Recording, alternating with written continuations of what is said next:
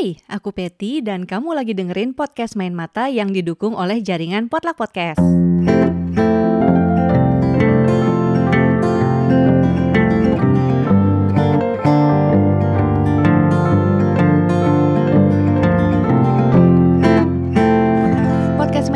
Adalah podcast buku yang ngebahas banyak hal seputar dunia perbukuan seperti obrolan dengan para pelaku, mulai dari penulis, penerbit, editor, dan lainnya. Juga ada rekomendasi berbagai jenis buku dan tantangan untuk kamu para pembaca.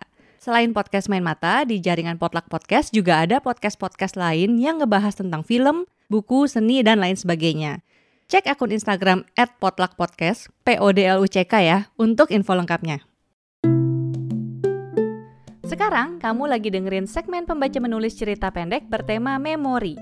Cerpen kali ini ditulis oleh Lutfi Muhammad yang punya akun Instagram @analogi underscore pagi. Yang membacakan cerpennya Astari Indah. Judul cerpen yang ditulis Lutfi adalah Ketika Hujan Turun. Ceritanya itu tentang kebetulan-kebetulan baik dari semesta ketika si tokoh utama ini ketemu dengan hujan pas dia lagi berusaha menyelesaikan permasalahan yang dia hadapi. Dengerin ceritanya yuk. Ketika hujan turun, karya Analogi Pagi. Sore itu di Jalan Otista Bogor, seorang kakek bernama Sarmin masih setia menjaga tempat percetakan kecil miliknya yang diwariskan dari sang bapak. Tempat ini udah ada sejak bapak saya masih lajang. Beliau membuka tempat ini karena sang pujaan hati, ibuku, sedang disibukkan dengan skripsinya yang sudah selesai dan siap untuk dicetak.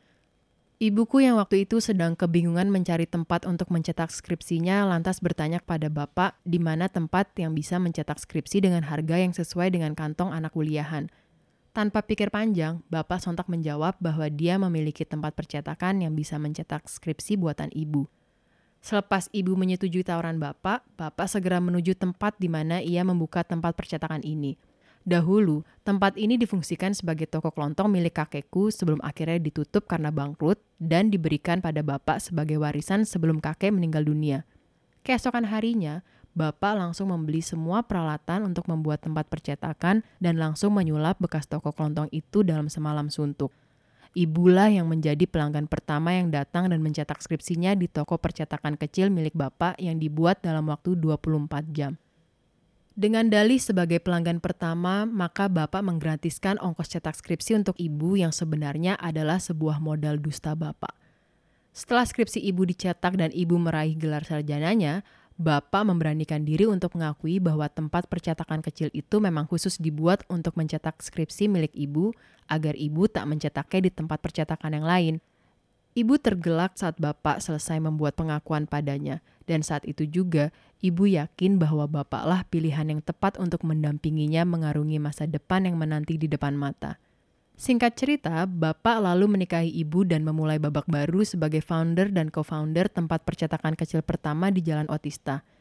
Bapak meninggal 10 tahun lalu saat sedang mencetak skripsi seorang mahasiswi Universitas Pakuan. Setelah bapak berpulang ke hadapan Yang Maha Kuasa, saya lantas mengambil alih posisi bapak bersama adikku Sarman yang menggantikan tahta ibu sebagai co-founder. Walaupun kini sudah bermunculan tempat percetakan lain yang lebih modern, tempat ini tetap akan menjadi tempat percetakan pertama di Jalan Otista sekaligus menjadi saksi bisu kisah cinta dua sejoli yang memulai cintanya di tempat percetakan kecil ini. Sudah lima tahun lalu aku mendengar cerita itu terucap dari lisan Kek Sarmin yang kala itu hujan sedang deras-derasnya turun membasahi kota hujan yang merindukan turunnya hujan. Itu pun sebuah ketidaksengajaan karena hujan yang turun. Aku yang sedang asyik menjajaki trotoar otista dikagetkan dengan petir yang menggelegar diikuti hujan lebat yang turun selama satu jam lamanya. Tanpa pikir panjang, aku langsung meneduh di sebuah percetakan kecil tua milik Kek Sarmin – Kebetulan aku yang sedang membawa file foto untuk dicetak langsung memberikannya pada Kek Sarmin dan karena hujan belum kunjung reda, Kek Sarmin mendobrak hening dengan bercerita tentang sejarah tempat percetakan kecil miliknya. Angkot-angkot hijau selalu menghiasi hari-hariku di kota hujan ini, terlebih jika pulang jam kantor yang selalu dipadati ribuan kendaraan yang berebut jalanan menuju rumah masing-masing. Aku lebih senang berjalan dari kantor menuju rumah, Selain lebih hemat ongkos, aku juga bisa menikmati indahnya sore hari di tengah padatnya kota hujan. Sebelum aku beranjak dari kantor, Arman, salah satu rekanku di kantor yang juga merupakan teman satu sekolah semasa SMA, meminta bantuanku untuk mencetakkan foto angkatan SMA kami. Katanya seminggu lagi akan ada reuni SMA angkatan kami. Kalah, gue mau minta tolong dong, tolong cetakin foto angkatan kita buat reuni satu minggu lagi. Boleh. Buat reuni ya? Mau dicetak ukuran berapa? Ukuran 8R ya kalah. Arman lalu pergi begitu saja dengan meninggalkan sebuah flash disk di mejaku. Nama filenya Reuni SMA, ada di folder SMA. Suara Arman menghilang, sejalan dengan dia yang pergi menjauh dari mejaku. Dirinya masih disibukkan dengan tugas kantor yang tak kunjung usai. Baiklah, hari ini aku akan kembali berkunjung ke tempat percetakan pertama di Jalan Otista milik seorang kakek tua, Kek Sarmin. Sore, Kek. Apa kabar, Kek?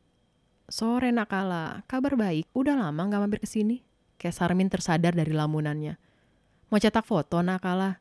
Kayak Sarmin bertanya memastikan. Iya kek, foto SMA. Ukurannya 8R ya kek. Aku menyerahkan flash disk yang berisi file untuk dicetak. Foto yang mau dicetak ada di folder SMA, nama filenya anak SMA. Aku sedikit melongok ke arah komputer untuk memastikan bahwa file yang akan dicetak tidak salah. Tak lama setelah aku menarik kursi untuk duduk menunggu foto dicetak, tiba-tiba ada pesan masuk ke ponselku. Kala, kamu besok ikut aku. Kita ditugaskan untuk pergi ke Pancoran Jakarta kantor cabang di sana lagi butuh bantuan kita. Nggak lama kok, cuma seminggu. Pesan itu datang dari Indah, atasanku yang juga temanku. Kek, kira-kira nyetak fotonya berapa lama lagi ya? Baru juga transfer file, nak. Ya, kira-kira satu setengah jam baru bisa diambil. Aku melihat jam di tangan, pukul lima lewat seperempat. Aku tidak mungkin menunggu sampai foto itu jadi. Waktuku bisa terbuang sia-sia. Lebih baik aku pulang untuk packing keperluan selama di Jakarta. Kek, aku pamit pulang dulu ya. Nanti malam aku ke sini lagi buat ambil fotonya. Aku bergegas meninggalkan tempat percetakan. Hati-hati nak, suara kek Sarmin terdengar samar berbarengan dengan deru knalpot kendaraan bermotor yang berhamburan di jalanan. Setibanya di kosan, aku langsung menurunkan koper dari atas lemari dan mencari serta melipat baju-baju untuk seminggu ke depan. Lima menit aku fokus dengan baju dan koper, ponselku bergetar, menandakan ada panggilan telepon masuk. Aku mengambil ponselku di atas kasur yang penuh dengan baju untuk bawa besok. Dari Indah. Halo, ada apa ndah? Halo lah, informasi baru. Kita besok nggak jadi ke Jakarta. Kita jadinya pergi ke Jogja. Ternyata yang lebih butuh bantuan kita itu kantor cabang Jogja, bukan Jakarta. Besok ketemu di Gambir ya, kereta jam 7 pagi. See you. Aku harus segera merapikan perlengkapan untuk besok sebelum malam tiba. Aku merasa sangat lelah, jadi aku putuskan untuk beristirahat malam ini dan tidak digunakan untuk terhanyut dalam drama Korea yang biasa aku tonton kala malam menyelimuti. Akhirnya selesai, semua perlengkapan untuk satu minggu di Jogja sudah aku masukkan ke dalam koper berukuran sedang. Aku mengepaskan tubuhku ke atas kasur, menyalakan ponsel dan melihat-lihat sebentar apa yang ada di dunia maya. Belum lima menit aku menjelajahi dunia maya, Mataku tak kuat membuka sehingga ponsel yang ada di tanganku terjatuh dan aku pun tertidur. Suara ayam berkokok mengusik mimpiku, membuatku terbangun dari mimpi panjang tadi malam. Astaga, udah jam 5, telat gue, telat gue. Aku langsung bangkit dari kasur, langsung menyabet handuk dari gantungan pintu, langsung memasuki kamar mandi. Setengah jam aku bersiap. Selesai bersiap, aku langsung bertolak menuju stasiun Gambir. Pukul 6.45 aku tiba di stasiun Gambir Indah sudah berdiri gelisah dengan wajah kesal menunggu sejak tadi pagi buta. Lo ke mana aja sih? Jam segini baru sampai. Sebelum Indah lebih murka padaku, aku menyuruhnya untuk ikut antre masuk peron. Kereta kita sudah siap di peron. Marahnya nanti aja, cepet antre sini. Nanti kita telat gara-gara lo kelamaan marah sama gue. Aku menarik tangan Indah dan memasuki antrean menuju peron. Argo Dwi Pangga sudah menunggu kami sedari tadi. Jogja, aku datang. Delapan jam sudah aku dan Indah tempuh untuk mencapai kota ini, Yogyakarta. Aku terbangun saat suara pemberitahuan bahwa kereta Argo Dwi Pangga telah tiba di tujuan akhir, stasiun Tugu, Yogyakarta. Sembari menunggu orang-orang berangsur turun dari gerbong, aku masih mengumpulkan nyawa. Sementara Indah sudah siap dengan barang bawaannya. Bangun putri tidur, dari tadi tidur terus. Buruan bantuin gue angkatin barang-barang. Tanpa membalas ocehan Indah, Aku langsung bangkit lalu mengambil barang-barangku dan satu tas milik Indah. Kami berdua turun dari gerbong kereta menghirup udara segar Yogyakarta. Sudah empat hari aku berada di Yogyakarta. Hari-hariku tak jauh berbeda seperti di Bogor. Dari kosan ke kantor, dari kantor ke kafe, kembali lagi ke kantor, pulang ke kosan. Hah, sama aja. Di hari kelima, aku bangun lebih pagi dari yang biasanya. Indah masih terlelap di kasur yang berada hanya 2 meter dari tempatku tidur. Aku merasakan ada yang aneh dengan diriku hari ini. Kuputuskan untuk bergegas mandi dan berwudu untuk menunaikan sholat subuh. Selepas menunaikan kewajibanku dan meminta petunjuk lewat doa, aku menyalakan ponsel yang sejak malam aku isi kembali dayanya. Setelah aku menyalakan mode data, ada puluhan panggilan tak terjawab dan belasan pesan yang belum aku baca. Setelah aku melihat dengan seksama, ternyata semua itu dari Arman. Hanya satu hal yang Arman tanyakan lewat pesan yang ia kirim, dan mungkin yang ia akan tanyakan lewat telepon. Fotonya udah jadi belum lah? Saat itu juga, aku baru teringat dengan foto yang dicetak di percetakan Kesarmin. Aku lupa mengambilnya. Sialnya lagi adalah flash disk yang berisi file foto itu tertinggal di percetakan Kesarmin. Aku langsung menghubungi Arman saat itu juga untuk meminta maaf atas kelalaian yang telah aku perbuat. Ketika itu juga, pikiranku terfokus untuk menyelesaikan masalah yang terjadi. Satu setengah jam aku keluar kosan untuk mencari sinyal agar bisa menghubungi Arman. Sial, sinyal di sini sedang tidak bagus karena sedang ada perbaikan jaringan di kota ini yang berimbas kepada para pemakainya. Indah lalu menegurku. Ia sudah siap menuju kantor dengan pakaian khas wanita karir. Ia terheran melihat temannya berubah begitu cepat. Lo mimpi apa semalam, lah? Indah hanya lewat saja dan berkata, gue duluan ke kantor ya lah, gue tunggu di kantor. Aku berpindah mencari tempat yang lebih tinggi untuk mendapatkan sinyal agar bisa menghubungi Arman. Syahdan, sinyalnya sudah dapat. Aku coba menghubungi dirinya. Dua kali, lima kali. Aku lihat jam di ponsel, ternyata sudah pukul setengah delapan. Pantas saja Arman tidak bisa dihubungi, ini sudah masuk jam kerja. Aku lantas kembali ke kosan untuk bersiap menuju kantor. Dengan jantung yang berdebar dan wajah yang mulai mengeluarkan peluh, aku berjalan memasuki gerbang kantor. Sampai di depan front office, aku kembali berpapasan dengan Indah. Ia terlihat sedang sibuk membawa berkas kantor yang bertumpuk di tangannya. Aku menuju ke meja tempatku bekerja, aku membuka laptop dan menyalakannya. Aku memutar musik dari laptop. Suara Indah Baskara Putra berdendang indah lewat lagunya bersama Rara Sekar. Membasuh. Aku menenangkan diri sejenak. Sekejap, aku menemukan cara untuk mengatasi ini. Aku akan pulang ke Bogor malam ini. Aku membuka situs pemesanan tiket online. Satu jam aku mencari tiket dan menyesuaikannya dengan perekonomianku. Syahdan, aku menemukan tiket yang terjangkau. Aku harus izin terlebih dulu kepada bosku sebelum aku kembali ke Bogor. Izin telah aku kantongi. Tiket kereta sudah tinggal cetak. Satu lagi yang perlu aku pastikan. Kegelisahan hati. Tak bisa aku pungkiri sejak kejadian tadi pagi, aku tidak bisa fokus untuk bekerja. Bahkan saat membeli tiket kereta secara online saja, jemariku bergetar mengetik dan memilih tiket yang akan dibeli. Kuputuskan untuk istirahat sejenak, tentunya bukan di kantor. Aku bertolak menuju kedai kopi dekat sini. Filosofi Kopi. Aku berjalan keluar kantor menuju kedai kopi hanya setengah kilometer jika berjalan. Aku sempat berpapasan dengan seorang laki-laki yang tampaknya sedang terburu-buru. Kepalanya tertunduk menggenggam ponsel miliknya. Apa daya dia menabrakku. Laki-laki itu tidak jatuh. Tapi ada dua barang yang jatuh ke tanah. Nampaknya aku familiar dengan salah satu dari barang yang terjatuh. Flash disk milik Arman. Aku cepat-cepat membungkuk dan mengambilnya. Sang lelaki kalah cepat denganku mengambil barang yang terjatuh. Apa daya dia hanya mengambil barang yang satunya. Kok flash disk ini ada sama masnya? Aku bertanya menyelidik. Maaf mbak, flash disk ini punya ayah saya. Dia menjawab dengan santun. Aku mencoba beralih ke barang satu lagi yang ikut jatuh bersama flash disk. Kalau barang yang satu itu, saya boleh lihat nggak? Barang di genggaman tangannya masih tertutup rapi, dibalut oleh kertas abu-abu yang nampaknya akan dikirim melalui jasa ekspedisi barang. Boleh mbak, tapi bungkusnya jangan dibuka ya mbak. Dia memberikan barang itu padaku. Barang itu titipan ayah saya, mau dikirim ke Bogor, kalau nggak salah atas nama Kak.